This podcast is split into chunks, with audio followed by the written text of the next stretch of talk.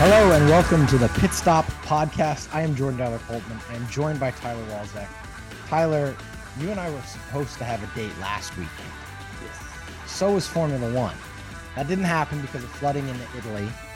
We, of course, want to send our best wishes out to everyone affected by that. Unfortunately for us, it meant we were we had to wait an extra week to get back together after you and Braden very competently and effectively, I felt, covered the Miami Grand Prix, which feels now like years ago. Yeah. And it's funny because we've got a 23 race season, and yet losing one race feels like, oh no, a missed opportunity. They'll probably still find a way to shove this back in like September or something, but we have to talk about Monaco. So where do you want to start? Let's start actually with Imola.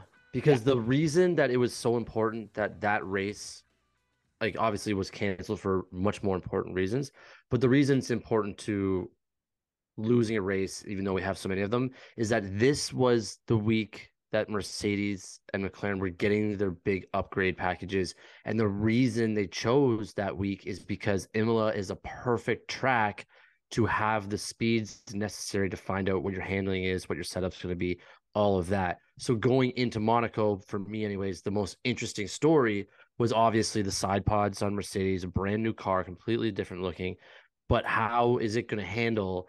They really don't even know too much about the speed that it's going to handle yet, because it's kind of a slower race in Monaco. So that was kind of the most important thing about Imola being canceled, and why losing one race was a bigger deal than it could have been. Yeah, you're right. Obviously, and you and Braden both talked about it on the Miami one, looking ahead to Imola. It was always slated as the big upgrade weekend. We expected big pieces to come in from a lot of teams, Ferrari included. I mean, I think there was even some new pieces that like Red Bull was putting on their floors and stuff. Like everybody was planning for that to be one of those races. Of course, it didn't happen. So they still put their new pieces in, whereas usually historically you would very rarely see an upgrade package come to Monaco because it'd be a waste of data and all that. But at the point that we are right now in the season, every bit of data matters.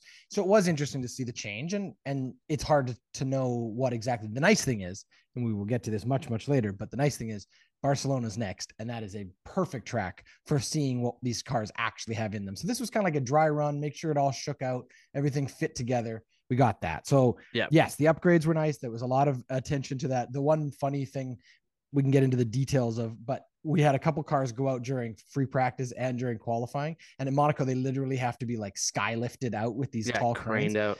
And of course, every one of these teams who is so, deeply invested in the technology on their floors to get the ground effect and all of these kind of things now are completely exposed. Every photographer and their mother's out there snapping photographs as these cars are lifted away. I think I sent you a funny meme where it's like, imagine sitting on your toilet in your nice hotel in Monaco, you look out the window and there goes Lewis the Red Hamilton's Bull car. Or there goes Lewis Hamilton's car. Like it's pretty surreal. And of course, there's been talk for a few years, oh, maybe Monaco's getting too old, maybe we don't like these kind of races, maybe it's too slow. Come on, man. Monaco, like it was this weekend, still delivers some fun drama.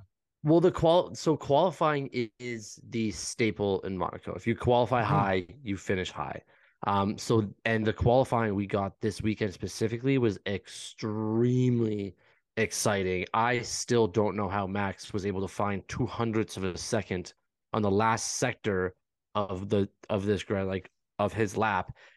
of this track. I saw him 200ths of a second behind, and I was like, oh wow, Alonso's going to take this like easily, and he found it. I was in shock, and I still don't know where he got it from. I will make a very like hot take, and I don't do that too often on here, but I think that probably is the best qualifying lap we've ever seen from Max Verstappen, considering the track it's at, considering the variables and the level of difficulty, to be able to just to put it all together. As you say, like he was down through both the first and the second sector, and not like close. They always release this sort of animated version of the timeline of where the two cars are. I don't know if you see this, it's on Formula One's like Instagram and stuff, but it animates and shows you who has the lead at which sections, like in real time, as if they were on top of each other. And Alonso's ahead of him by like a full car length for most of the second sector. And then out of absolute nowhere in two corners, Max just hooked it up. And all of a sudden he was like a rocket ship into that final two turns. It was insane. Yeah. And they're all of them are tapping the wall pretty much with one of their back tires on these turns. Like They're just driving him to the limit. Max apparently hit the wall on his final lap. Like, he made contact and still somehow pulled that out, which is even more insane. Like, the margin for difficulty. And again, as you say, like, Saturday is where it's at for Monaco. You have to be on it. And if you're not, it isn't working. What was also really fun, at least from the perspective I think you and I both have, is not being Red Bull fans and not being necessarily Alonso fans straight up.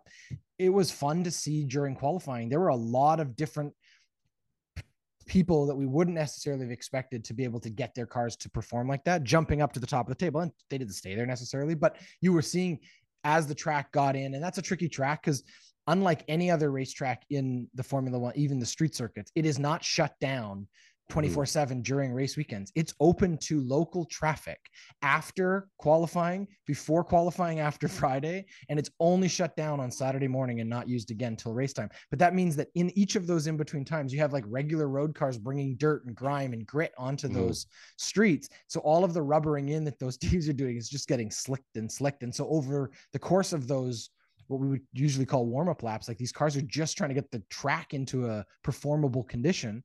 And the margin for error is so small that, like, if you don't hook one up, you're just not going to get there. Well, and those are the most exciting qualifyings, are the ones where you see the evolution of the track change within the 10 minutes of the, or 18 minutes of Q1. You see the speeds get faster every time someone does a lap, and it leads to much more exciting. Like, if it's basically whoever is the last person to get in that last lap gets into the top 15 or top 10, depending on which qualifying we're in. That was also part of the reason why it was so very exciting, is because you'd see like Ocon get the first lap, or Gasly get the fastest lap, or then you'd have somebody, I think Albon at one point had the fastest lap, like, just because the evolution of the track is so quick that you have to always be out there racing. And guys like both the Ferraris and even Hamilton at one point are like looking at not making it out of Q1 just because of how quickly the track was improving, and they really had to get in there under the bell just to get a lap in. And Hamilton barely made it through. He was struggling. Barely made it. Now, he had a much better qualifying 2 and 3, but that first qualifying just was not working for him. But let's talk about who had the absolute worst possible outcome there for his qualifying, and it's the second year in a row that he's crashed. The difference being, last time he was on provisional pole when he crashed, took pole and won the race. And I'm talking about Perez, obviously. This time he's not able to even make it out of Q1 because he literally just looked like he completely locked up, lost control of the car, came in way too fast to a corner.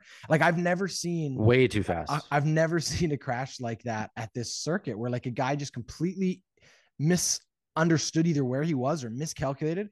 And it's interesting because like Martin Brundle did a really interesting little expose on Ayrton Senna during the pre-race show for Sky on Sunday, and I don't know if you caught it, but he was just talking. They look back at, you know, obviously he holds the 8 record, the 8 wins there, the record for the most wins at Monaco, and he's got these just unbelievable streaks. I think he won like 5 in a row at one point, right? But he showed all these highlights about how like Ayrton Senna was always right at the edge, but always sort of just like, it looked effortless. And he talked about how Ayrton would talk after races and stuff, like how he was kind of like in like a daze, or like kind of like in a trance is how he kind of put it, where it's like, you just go into the zone at that circuit and you just have to trust your instinct. And it looked like Perez just sort of like zoned out. Like, he just lost track of where he was. I've never seen him make that kind of mistake, especially on a street circuit. He's usually so good. Now, we saw last year that mistake, but that felt more like he was just pushing a little hard. This just looked like a brain fart. Like, it was bizarre, and it was a serious shunt. Oh yeah. They had to switch gearboxes, I think, didn't they? Yeah.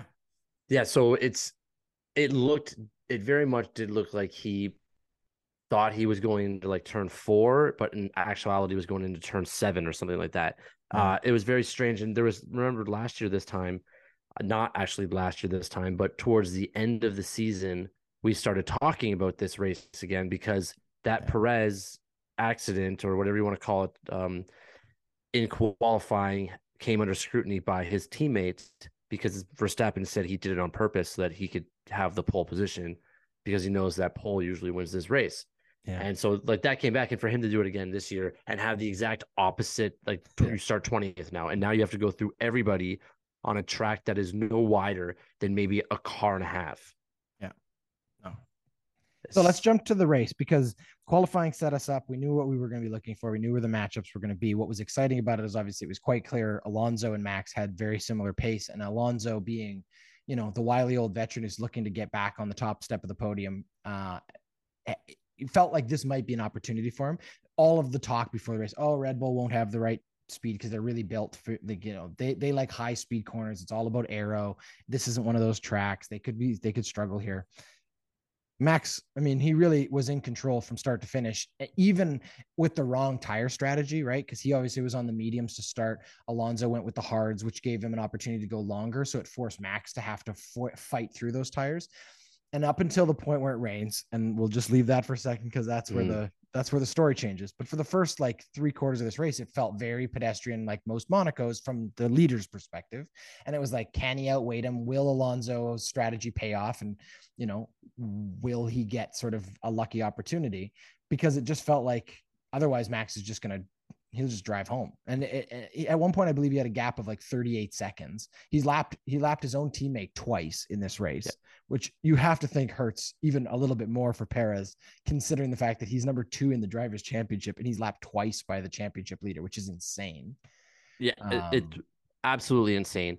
I think he was in the pit five times. Sergio Perez, yeah, it was a mess. It was a messy race. That's unbelievable. And you had to think, so during qualifying, when he crashed, being 20th, my first instinct went, well, that's your best setup for driver of the day, because you'd think any other race, Perez would go from 20th to 7th by 10 laps. Yeah, if it's not Monaco, you're right.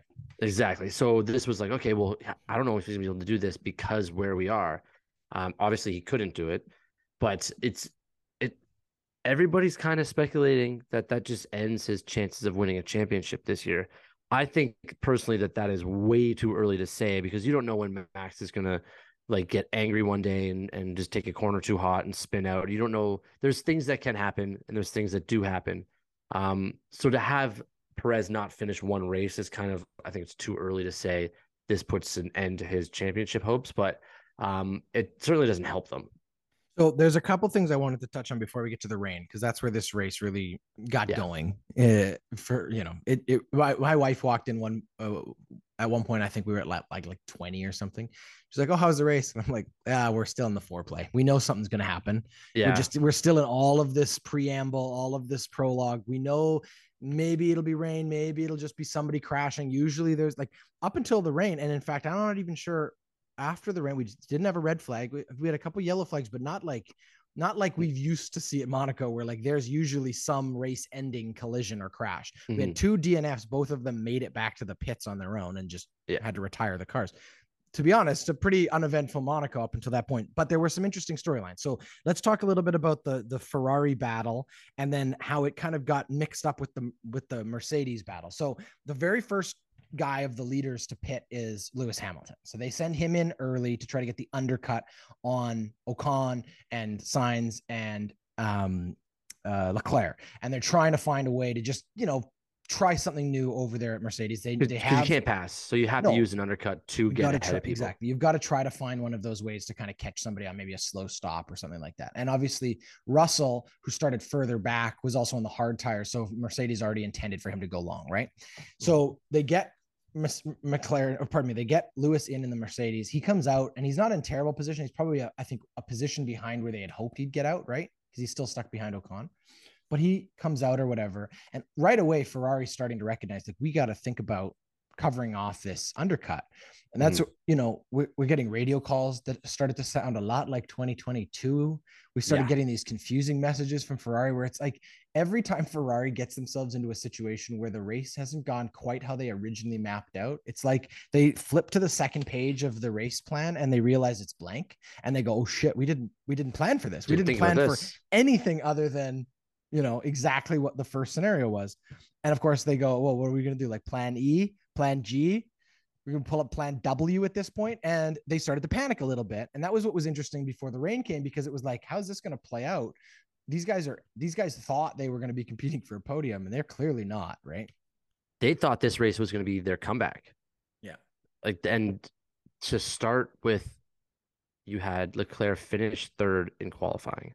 He took a grid penalty 3 places because he slowed down. I want to say it was Lando Norris, that he slowed down on one of the fast laps, which you can't do. Everyone knows that. So we all knew he was going to get a grid penalty as soon as they showed it on TV. That's devastating at this track to lose three grid places. Leclerc essentially, because of that mistake, went from the podium that he would have got. Essentially, I mean, you have to think that the race would have, because he started sixth, he finished sixth. So you have to think that if he started third, he would have finished third. And then Sainz, this is Sainz's worst Monaco race in 5 years. Yeah. It's like they came here with super high expectations and they left with a horrible weekend in their eyes. They cannot be happy about what they've done at this point in this season, especially after the weekend that they just had when they thought they'd come in. I think they've only got one podium in six races. Yeah, yeah, exactly. Ferrari's really look like they've taken a step back as opposed to forward, which is, yeah, you know what I mean? Like it felt like last year they were setting themselves up for another, I don't know, like another. It makes last year hurt so much more because they had the car last year. They had the car to compete with Verstappen last year and Red Bull. And this year, Red Bull's taking that step forward, and it looks like Ferrari's taking a step back. So that's going to make things more frustrating for them. They're not making as many mistakes with their strategy, but they just don't have the car to get it done right now. Yeah. So that brings us to about lap 52, 55, somewhere in that kind of range where the rain arrived, right? So obviously, as we've talked about it many times on this show, these guys have like NASA grade radar. They're all tracking every little raindrop as it comes over the French Alps and into the Monaco sort of peninsula area. And the minute we start getting the like, oh, rain's coming. I think the first one on the radio we heard was like George Russell. Oh, it's spitting, but it starts at the top, right? So like two corners of the track are actually seeing rain. Three quarters of the track still dry. So you're in that awkward phase as a driver and also as a strategist where you're like, I don't want to be the first one to pull the trigger, but I don't want to be the last guy. I got to be careful because if I get my guy stuck out there. And it was really interesting because there were sort of two different, well, there were three, I would argue, three different races happening. Everybody at the back very quickly was like, let's get on something, right? A lot of inters went out there. And that was kind of where we saw another one of those pit stops from Perez. Like he guinea pigged both the inter and the wet for Red Bull. They sent him out for both just to see what the times were because they knew his race is over. Screw this guy. He can be the test case. We saw those guys changing. And then you start getting the frantic radio calls from Max, which are always hilarious because he plays off as such a cool customer. But then the minute there's a little bit of adversity, you can just hear the panic in his voice. And he's like, guys, it's getting really slippery out here. And to be fair, he's on like the worst tires because he's on the oldest set of mediums still out there because he's trying to hold off Alonso. And at that moment, I thought this is Alonso's now. Like he has got himself. I thought so too. He timed this perfectly. And then Aston Martin, I think their strategist was kidnapped and replaced by a member of Ferrari's strategic team. What on God's green earth possessed them to think they could send him back out there on slicks? Because Alonso came in, everybody else who's pitted is on inters and is still struggling. And Alonso's like, nah, screw it. Give me the slipperiest tires you possibly have. And we'll see how this goes.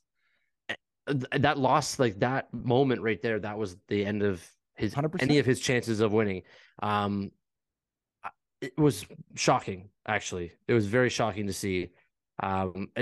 For such a team that, let's put Lance Stroll aside for a second, but for a team that's been almost perfect with Alonso, that's a massive mistake for when you actually have a little bit of pressure on you because you're not third right now. Which you've been pretty much all season. Right now, you are fighting for first. Yeah. And Verstappen is already not going to make a mistake. He's going to be pretty clean and clear. You cannot make any mistakes. No mistakes. You say he's not going to make a mistake, but you also have to strategically be playing the game of if he does, we have to be ready to pounce. And they weren't even ready for that. You know what I mean? Like he did hit a wall. He did make a mistake. It just wasn't a big enough mistake given the gap that they had offered him with this ridiculous call. He's out there for an entire lap on slicks while everybody else has changed. The only other guy on slicks was Magnussen, and it's like that didn't work out well for him. Just does really, really dumb things too. But I expect that from Haas. I don't expect that from the way Alpine has been. As you say, they've been so good, and then it plays perfectly into Max's hand. They just have to give him the inners and say just tiptoe a little bit around Maribo, and you'll be fine. And you're good to go. You know what I mean? So it was crazy. And at that time too, Verstappen on those tires. I think there was one lap. I think this was one lap. that he said, I hit the wall three times that lap. Yeah. So like things were going, like it was there to be like a problematic and very exciting finish for Alonso. And that we all kind of got robbed because of that. Yeah. Which is unfortunate because. Sorry, go ahead. No, I was saying like the other thing about rain. So some of the times on here, I talk about how I hate that a red car restart is the most exciting thing about F1 sometimes. People have been saying that about the rain. Like the rain shouldn't make a race exciting. I completely disagree with that statement. I think rain is actually just a factor that you have to deal with as in terms of weather, that there's not like someone made a boneheaded decision. It's like this is a part of the race is the weather. And yeah. The weather affects the track. It's the same as football, like, right? Think about the difference between like baseball or soccer and football. Football, they will play in 6 inches of snow. The only time they don't is if it's literally like life-threatening. Yeah. Right. And like think last year when you know the home Detroit Lions had to host I think a Buffalo game because literally it was unsafe for people to be out in the streets in Buffalo. But that is the only situation in which they call it off. We've seen football games played where you can't see the line markers, can't see what down it is. You can't see if your own players are further down the field. We've had guys playing in like mud where you can't see the numbers on the jersey, like all kinds of stuff. That's part of the game. It's part of the culture of what that sport is. Half the teams in the NFL play most of their games after September in climates where it's like sub-zero. That's just the reality of it.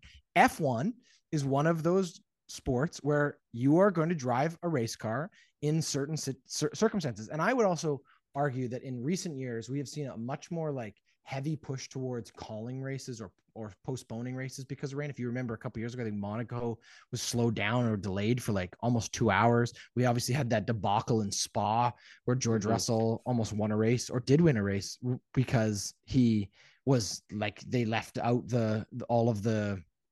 they didn't want to finish the race. They sent them out with like one additional lap to call a 2-lap race or whatever, which is ridiculous. Yeah. But those are the extreme circumstances. Most of the time, you're right. It's a factor. And I do think it makes it entertaining. I do think it's exciting. I think that there's nothing wrong with that. It's part of the way, like you and I, and we should get merch made with this, but it's like our go-to thing is like, is a race high event or not? It doesn't like that for me is the biggest factor in whether I find it entertaining. I don't need my driver to win every race. He's not going to. I don't need, you know, all of these collisions or all of these things, but I like a race that has lots of drama in it, has teams making mistakes, has guys making mistakes and going off or losing a position, or they, you know, the lug nut gets stuck and all of a sudden the order gets changed. Like those high event or just tons of overtakes, risky moves, lots of stuff like that. Yeah. Love that.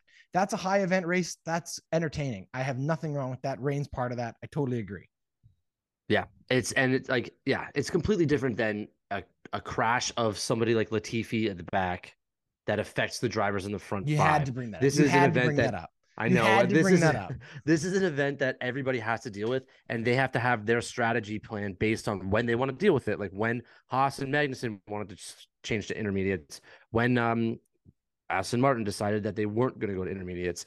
Like these strategies come into play with teams that everyone's dealing with the same kind of circumstance of weather, and not just like, that guy at the back crashed, so now we all have to come back and restart a race. Essentially, it was, I don't know, for that it was because if anybody watched the Indy 500 this weekend, there was 3 red flags in the last 15 laps, I think.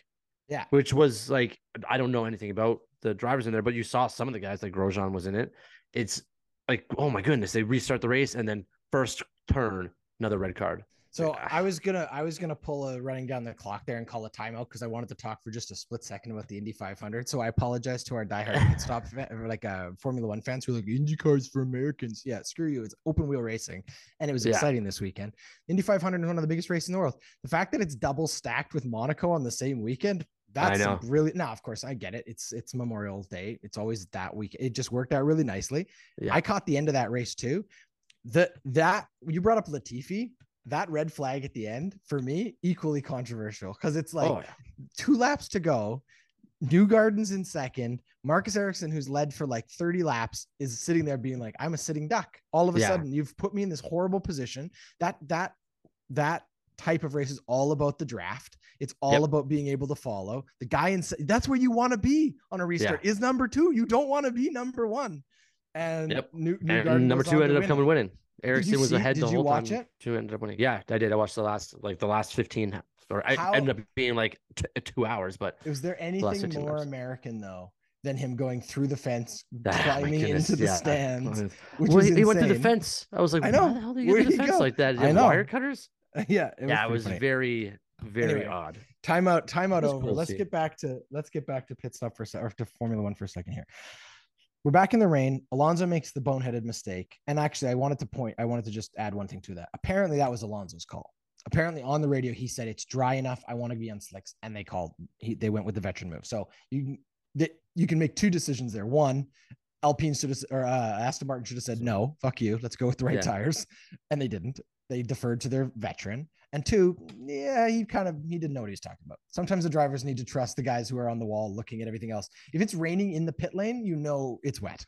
It was wet. Like they talked about switching to wets. Like there was turns where I was like, holy shit, how can I see anything? On the hairpin, there was literally foam on the street from where like the grease and everything was mixing with the water. It was like driving on soap suds. It was insane. It was proper wet. They weren't the only team, though, to get it wrong, and it won't take you two guesses to guess who also got it wrong. Ferrari had to double stack because they didn't time it very well. Very well. They didn't time it at all. It was, again, just one of those like, all right, by the way, guys, we're going to bring you into the pits, and we're going to flush the rest of this chance of winning out of this away from here. We're going to bring up this again when we get to the radio caller race because it ended up being very funny. But like Ferrari, man, it's like, please don't go back to this. We don't need more of this. Like, I guess this is just part of the Ferrari DNA right now. You just do dumb things.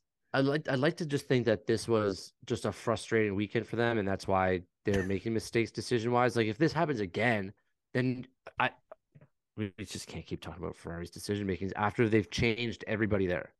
Yeah, exactly.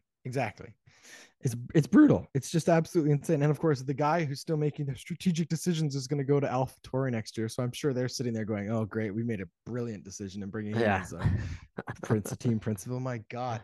And it's like, can Charles Leclerc get any less lucky? I mean, Monaco-born, Monaco driver, never won, never on pole. Every chance he's close, something gets in the way. He drove fine, but again, his team just like never has a way to help him out. And last year it was the really late radio call that screwed his pit stop and killed his race, and this one they had to double stack and in the rain and just made a mess of the whole thing. Anyway, let's talk about some of the other teams and drivers out there. There were obviously lots of different storylines to be had. One of the fun ones obviously is Alpine and Ocon, who finds himself on the podium. Fantastic weekend for Ocon. He put it together, held off Lewis for a good chunk. Now, obviously, this isn't an easy track to overtake. We can't stress that enough. In fact, the only DRS zone is literally so narrow you can't overtake in it. Yeah. There's a couple turns, and we saw a couple very ambitious and a couple good overtakes, but Lewis just was never really going to be in a position to take him. And it was reminiscent a little bit of what Alonso did to Lewis last year in the Alpine, where he just made that car really wide and was like, we're just holding this position. The difference here was Ocon was also holding on to third place. And talk about a team that got everything right when they needed to for the pit stops and the rain and all of those things, and kept him in a position to make sure he was there. I mean, he was one mistake by Max or one mistake from Alonso from being up higher on that podium. It was fantastic. Yeah. And he actually got hit by Sainz at one point too. Sainz hit him from behind. And he's so like, it just, they was almost a perfect weekend for Alpine this weekend. And again, you got to remember that the only reason he was third qualifying was because Leclerc, I mean, don't get me wrong, fourth qualifying was amazing for him, but it's because Leclerc got a 3-grid penalty that he got to go to third, and that put him on the podium. Yeah, it's huge. Again, the bad luck and misfortune of Charles Leclerc. You could write a novel on it. It's also got to be tough, like in Monaco, with everyone talking about the speculation of Lewis Hamilton going to Ferrari next year. Like, yeah, exactly. Bad weekend for Ferrari. I have a question. I don't know if did you catch the moment where Crofty confused the two Alpine drivers though? They were on board with Gasly, who was chasing, I guess it would have been Perez, or maybe he had just been lapped by Max. But anyway, there was a Red Bull right in front of him, and it completely broke Crofty. And I think even what's his name, Martin Brundle, who's doing like the color commentary. It broke both their brains. They couldn't figure out how is Ocon following a Red Bull right now, and they're looking at all the timing charts. And I'm screaming at the TV, "That's Gasly! Like, you idiots! You're looking at the wrong car." But it was hilarious. I thought you would have seen that one for sure. Just been like, really? I did a lot of talking. I was watching this race with my brother-in-law, so I was talking throughout the whole thing, I think. Nice. But I'm gonna go back to look for that. Yeah, that one's a good one for sure. That we don't have like the play-by-play call of the race, but that would probably be up there for me. That one and the other one where Martin Brundle goes, you know, it will be a little bit more difficult for them here when it starts raining. And David Crofty goes, yeah, probably. Like, what? Like, obviously, it will be a bit more difficult in the rain. Yeah, you're right. There's a reason why sports movies always have the announcers like saying stupid things all the time, because it happens all the time. Yeah, it was pretty good. Pretty good. All right. Any final thoughts before we jump into our race awards? The only thing is Monaco was better than what we thought. I didn't think this was going to be a good race. The rain made it entertaining. It would have been more entertaining if Aston Martin didn't make the mistake they did. But qualifying Saturday, overall, pretty good weekend for Monaco. It helps them keep the race that everyone's talking about. Yeah, so, okay, I'm giving you a vote. Are you voting to keep Monaco, or are you in the camp of, like, you'd be okay losing it in lieu of some, I don't know, race in Arizona or somewhere new? I wouldn't say in Arizona, but, yeah, I would say – honestly, I get pretty bored of Monaco. It's very cool to see the city and all the yachts and all the fanfare and all that stuff, but I care more about the racing. And there's just, it's so thin. You can't pass anybody. It's without qualifying what makes it exciting. For me, I feel like I'm still in the camp of, I think it's worth keeping at the current way in which the season is structured. We have enough other races. It's 23 races. I don't mind a race that's a completely different kind of thing. I kind of like, to be honest with you, I kind of like it because it does feel a little bit like a weekend, like it's like a gala weekend. It's like one of those weekends where like, you know, there's going to be a couple teams who have the pace to actually have a race on Saturday. It's called qualifying. And then the rest of it is just, let's roll the dice. Literally, it's Monaco, and see what happens. And in this case, I think we got a pretty good one, you know, like I was entertained. I didn't feel like it was a waste of my time. The race ended and I thought, yeah, this is entertaining. It had me at the edge of my seat for moments, and I was able to sit back and just watch other moments of it. I didn't have a problem with it. I think it's like other sports could look for opportunities to showcase their drivers in a way that these guys do at this race. If you had 23 races, why not throw a couple of these in there? We know there's always going to be one or two weird races. This is one of those. I have no problem with it personally. And I think that the drivers really do care about it, because I think there's still a mystique and a prestige about the idea of it, because it's such a historic race. I think it mattered more in the past just because it was, these cars are so big and they're so long. You used to be able to do more at Monaco in the old days. I still think it matters. I don't know. It is the Met Gala. It is the Met Gala of racing, which is fine. Again, you're right. Like, we know there's going to be 3 or 4 dud races each year. It's just easier to pinpoint this one at every schedule, which is fine. Again, like watching the city and all that stuff and qualifying, I'm happy to have it back next year. Yeah. Yeah. All right. Well, we're going to leave Monaco alone for a moment. Let's hand out some race awards. Our driver of the day, I believe the vote for the driver of the day from the fans was Alonso. Fair enough. I think that's a fair, you know, I always feel like driver of the day is not really a fair award if it's fan voted, because it's like, how many of you watched qualifying? How many of you actually, like, you know what I mean? I get that. It's a popularity contest, and that's okay. Our driver of the day, though, is going to third place. And Ocon, who I would argue had the best race of his year, obviously, gets himself on the podium, but as we said, did everything right. You know what I mean? He put it exactly where he needed to put it. He kept it on the road. He made sure that the team worked. So our driver of the day goes to Esteban Ocon for Alpine. Not so driver of the day. This one we have two. I think we're fighting on this one. Yeah, we have two potential. So we'll see who wins on this one. But you go first. Who's your not so driver of the day? My not so driver of the day goes to Sergio Perez. Can't have that weekend in that car and not get not so driver of the day. You just can't do it. I'm sorry. Yeah, he definitely opened the door for his chief rival to completely run away with every possible point against him, because there was no points to be had for Perez. Pretty brutal weekend for him. Pretty brutal weekend. Awful. Like, he went to the hard tire after one lap.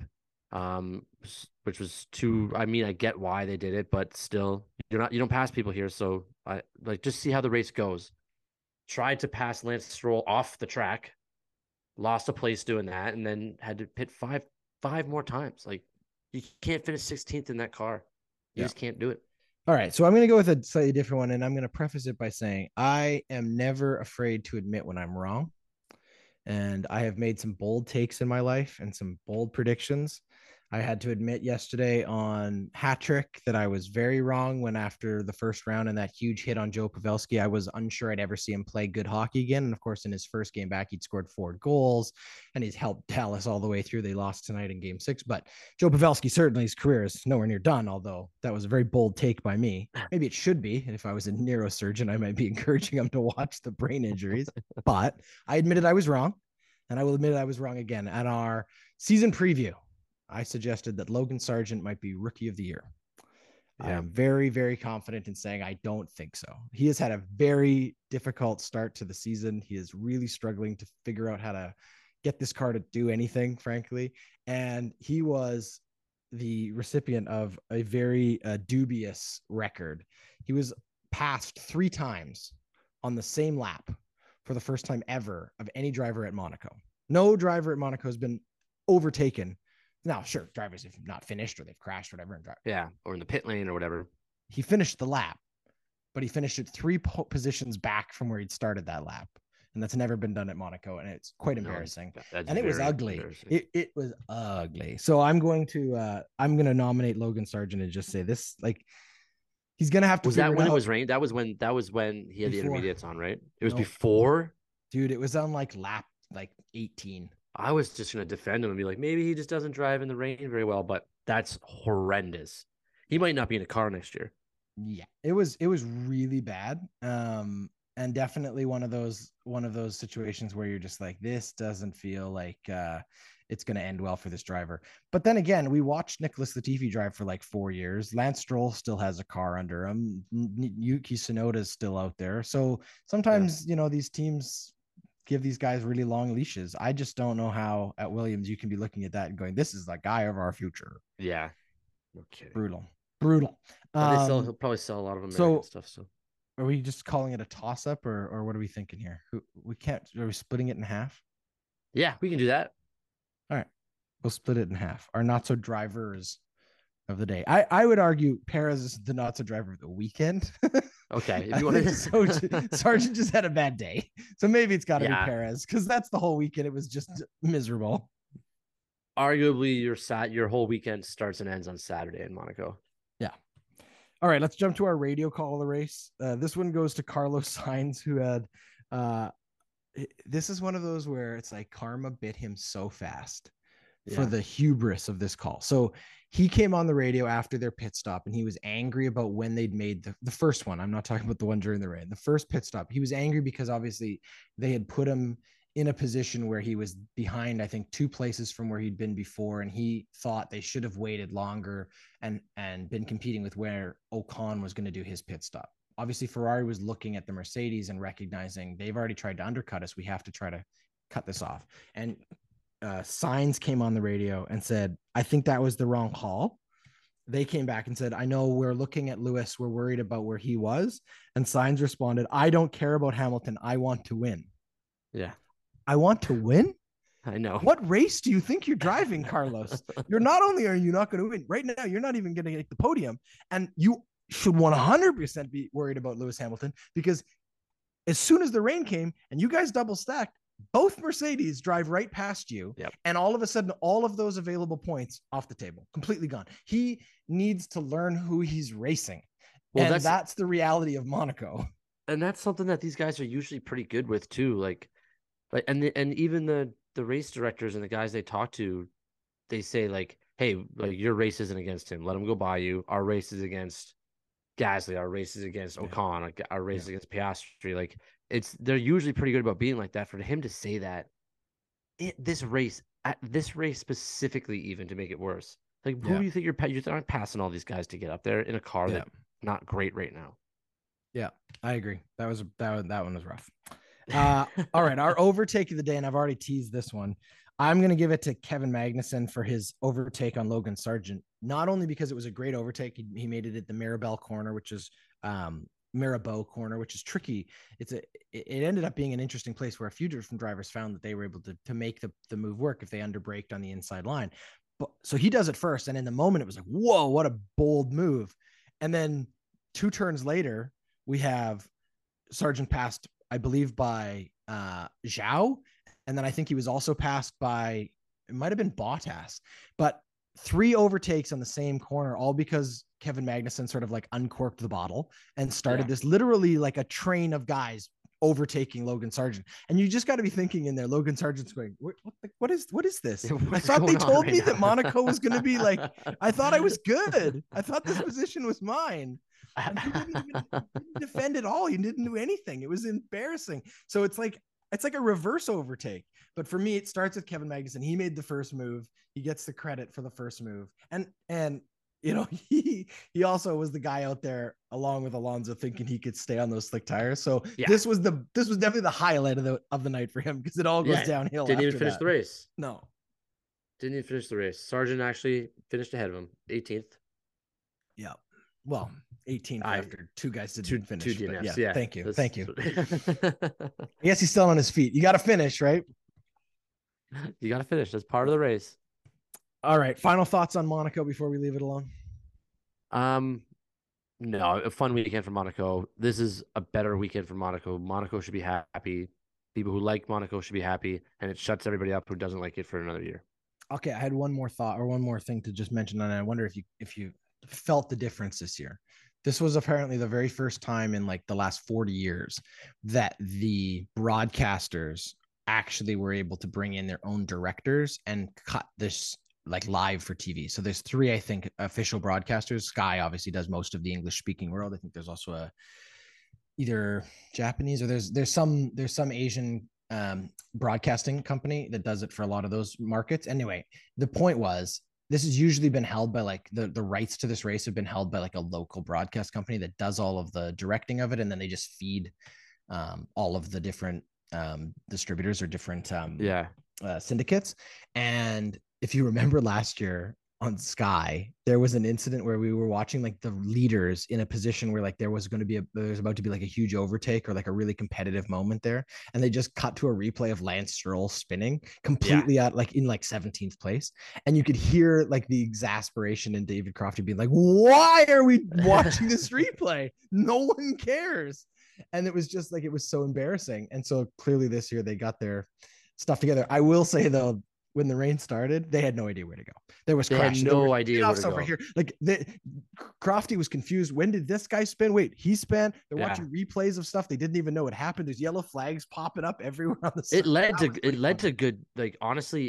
The confusion with them led to more confusion and excitement at home, being like, what is happening right now? Yeah, for sure. Like, what is going on? Where is everybody? What's going on? And I just know that they mentioned the Sky camera on the helicopter camera being here for the first time ever, like would not shut up about it. And it's like, okay, we get it. Don't, every time they cut to that fucking thing, it's like, oh, this is the first time we've had the helicopter camera. I'm like, oh my God, I know you said this every lap you've told us this. But without the Sky camera, we would not have seen the red Ferrari on the deck of that yacht. Did you see that? I did. That was awesome. If there is ever a more like Monaco moment than that, literally the biggest flex possible. Here's my super yacht. Oh, and my car that's been put here by one of those freaking, things they were pulling out the crashed Mercedes and Red Bull with. They've just hoisted this onto my yacht, and I can just sit here in it and enjoy the race. That was cool. I did like that a lot. I was like, oh, wow, that's the beauty about Monaco and why you watch that race.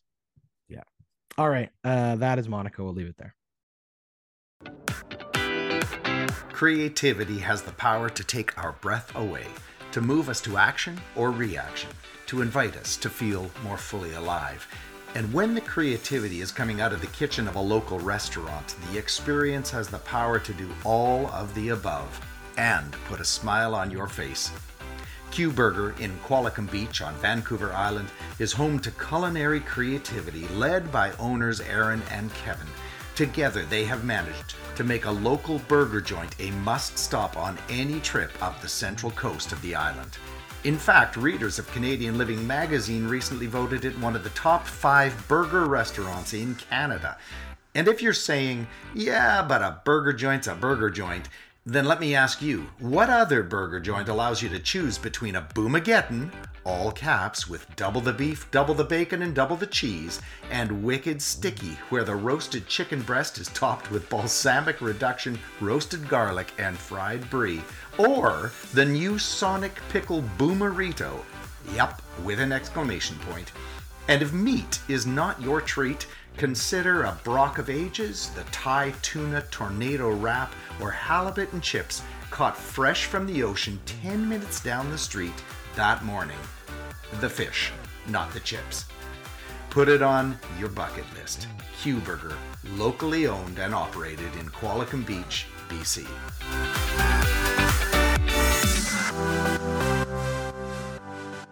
All right, you know what time it is, Tyler. Yeah. It's time for mail. Stop. Okay, well, this one is a topical. So I said we were leaving Monaco alone, but technically this is still kind of Monaco adjacent because it's a question that we've been sitting on. This was asked, I think this was submitted back at like the beginning of the year, but I was like, there's only one race we can ask this question during. So we've saved it for you. So we appreciate your patience, Lucas. This question coming from Lucas. So our mailbox question is, why do so many Formula One drivers live in Monaco? Do you want to take this one, Tyler? Yeah. So there's a variety of reasons you could say it's like, oh, it's beautiful there. It's always very warm there. But when you boil it down to two things, it is essentially central location for where everybody else is from, their homes outside of their homes, central location to a lot of the European tracks. More importantly, there's no taxes in Monaco. And that is a huge thing for athletes. It's a huge thing for everybody. That's basically why you'd want to live in Monaco as a race car driver. The central aspect of it, and the fact that there's no taxes there. It's also the reason why I have a hard time believing that Monaco is going to be leaving our schedule anytime soon. Yes, I 100% agree. The drivers, with that. It's now, their home race. It's like they all can go home and sleep in their own apartments that night. As of, I think, March 3rd, 2023, so not too long ago, Verstappen, Leclerc, Norris, Perez, Bottas, Albon, Nick De Vries, Nico Hülkenberg, Lewis Hamilton all live in Monaco, with lots of rumors that George Russell is looking for a home in that very same place. And again, this isn't new either. Like, go back historically, and there's all kinds of stories about all of these drivers. We know the story, like Ayrton Senna crashed out of a race and literally was so distraught, instead of going back to the pits, he walked home. Like, just in his full race kit, just walked down the streets of Monaco, got to his apartment, sat there, and, you know, stewed. There's the very famous one too, where Kimi Räikkönen went out. I think it was like in 2006 or something. He crashes out. I think he was in a Lotus. He crashes out, and instead of going back to the pits, he literally walks down the pier and sits on his yacht, which is sitting there in the harbor. And he's just sitting there having a beer, watching the rest of the race he was in 20 minutes ago. Like, pretty, you're not going to see those kind of anywhere else, right? Monaco is special for that reason. It's one of those things. It's kind of tradition. They like to live there. As you say, it's central to not only all their other races, but like it's central to most of Europe. So it's convenient regardless of where your team's like headquarters are, right? Because some teams are headquartered in the UK, some are headquartered in Italy and whatever. So it's very convenient and it's very pretty. And as you say, it's a tax haven. All right. Tyler, this is not a tax haven, and I've been to Barcelona. It's a very expensive city, but it's a very beautiful city. And that is where we will be this upcoming weekend, June 2nd through 4th, Barcelona. Spanish Grand Prix. First time racing at this track was in 1991. It is 66 laps. Daniel Ricciardo holds the record at 118 something. Drivers love this circuit, Barcelona, Catalonia.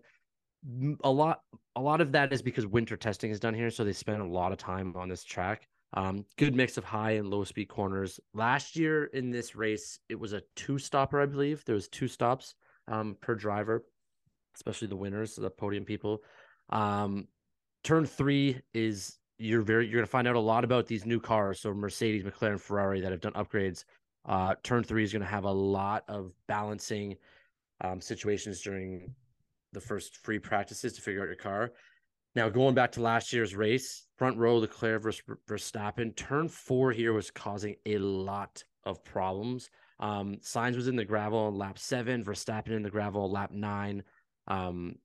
George Russell was in first place for a lot of this race. Him and Verstappen were having a great battle until some of those errors by Verstappen. Leclerc, well ahead of everybody, lost power on lap 27. That is what put Russell into first. Halfway through the race, Perez passes Russell, and then his team orders Max to pass him on lap 49. Now, that being said, Max was the faster car and would have passed him anyways, but there was a radio order to Perez saying, let Max pass on the next lap. Perez was not happy about it, but it was either do it or he's going to do it anyways. Our podium was Verstappen, Perez, and George Russell, 2 DNFs, Zhao and Leclerc. The surprise on this day was Bottas, 6th place. Yeah, as you said, this is a very beloved track from the driver's perspective. They know it well, and it's also going to be a really exciting opportunity for us to properly see what these upgrades have in store for us, because this is a perfect track. This is why it's chosen for testing. It's got high-speed corners. It's got slow-speed corners. It's got some good DRS zones. It's got all of the kind of a lovely mix of all of the best parts of a traditional circuit. So we'll get a pretty good sense of whether or not Mercedes really feels like the upgrades are working. We'll know from the McLarens. And to be fair, we didn't even talk about McLaren, but McLaren had their best weekend of the year. Great weekend. It was working for them. Obviously, it's Monaco, so it is what it is, but it was working. So it'll be interesting to see if they improve, and obviously if Ferrari really will get a sense of where they're at with everything. So it should be, I always like to temper expectations, but it should be a very, very entertaining and high event race and weekend, because we will get a lot of variety through through all the practices in terms of teams trying to, as you say, hook it up and see what the balance is going to look like and try some new things. They might even bring some things to the car that they're not going to race, but they're going to try out because it's a perfect circuit for it. I'm really excited about it. I think it should be a lot of fun. And barring some, again, unforeseen event from Mother Nature, it'll be nice to have back-to-back racing. Yeah, absolutely. Absolutely. And what was the one thing I was going to say? Oh, the thought I had about this race and this track specifically is it would be very cool if they had the old format sprint race this weekend. It's not this weekend, but this would be a great track for it. Yeah, this would be a good track for it. It's a fun run for that. All right. Well, there we are, Tyler. Well done. That is our little show for this week. If you would like to submit a question to our mailbox box segment, you can do that by either direct messaging us on Instagram or by sending us an email at pitstoppod@ordinarypodcasts.com. And until next week, thank you for listening, and keep it on the road. Have you ever said that before? Nope. I don't know. You know what? The first thing that came to my mind was red, green. Keep it on the road. Stick on the ice. Red, green is that's an old reference. It's a deep Canadian cut. Yeah.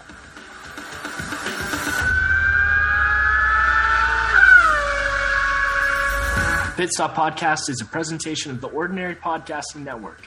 Thanks for listening.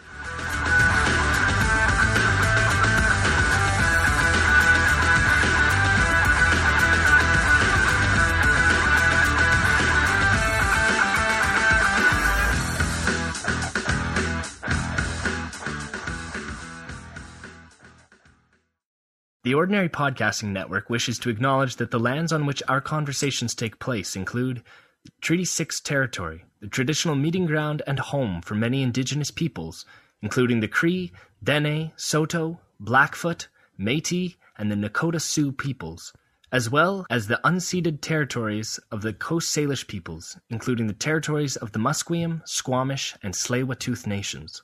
We acknowledge the many First Nations, Métis, and Inuit, whose footsteps have marked these lands for generations.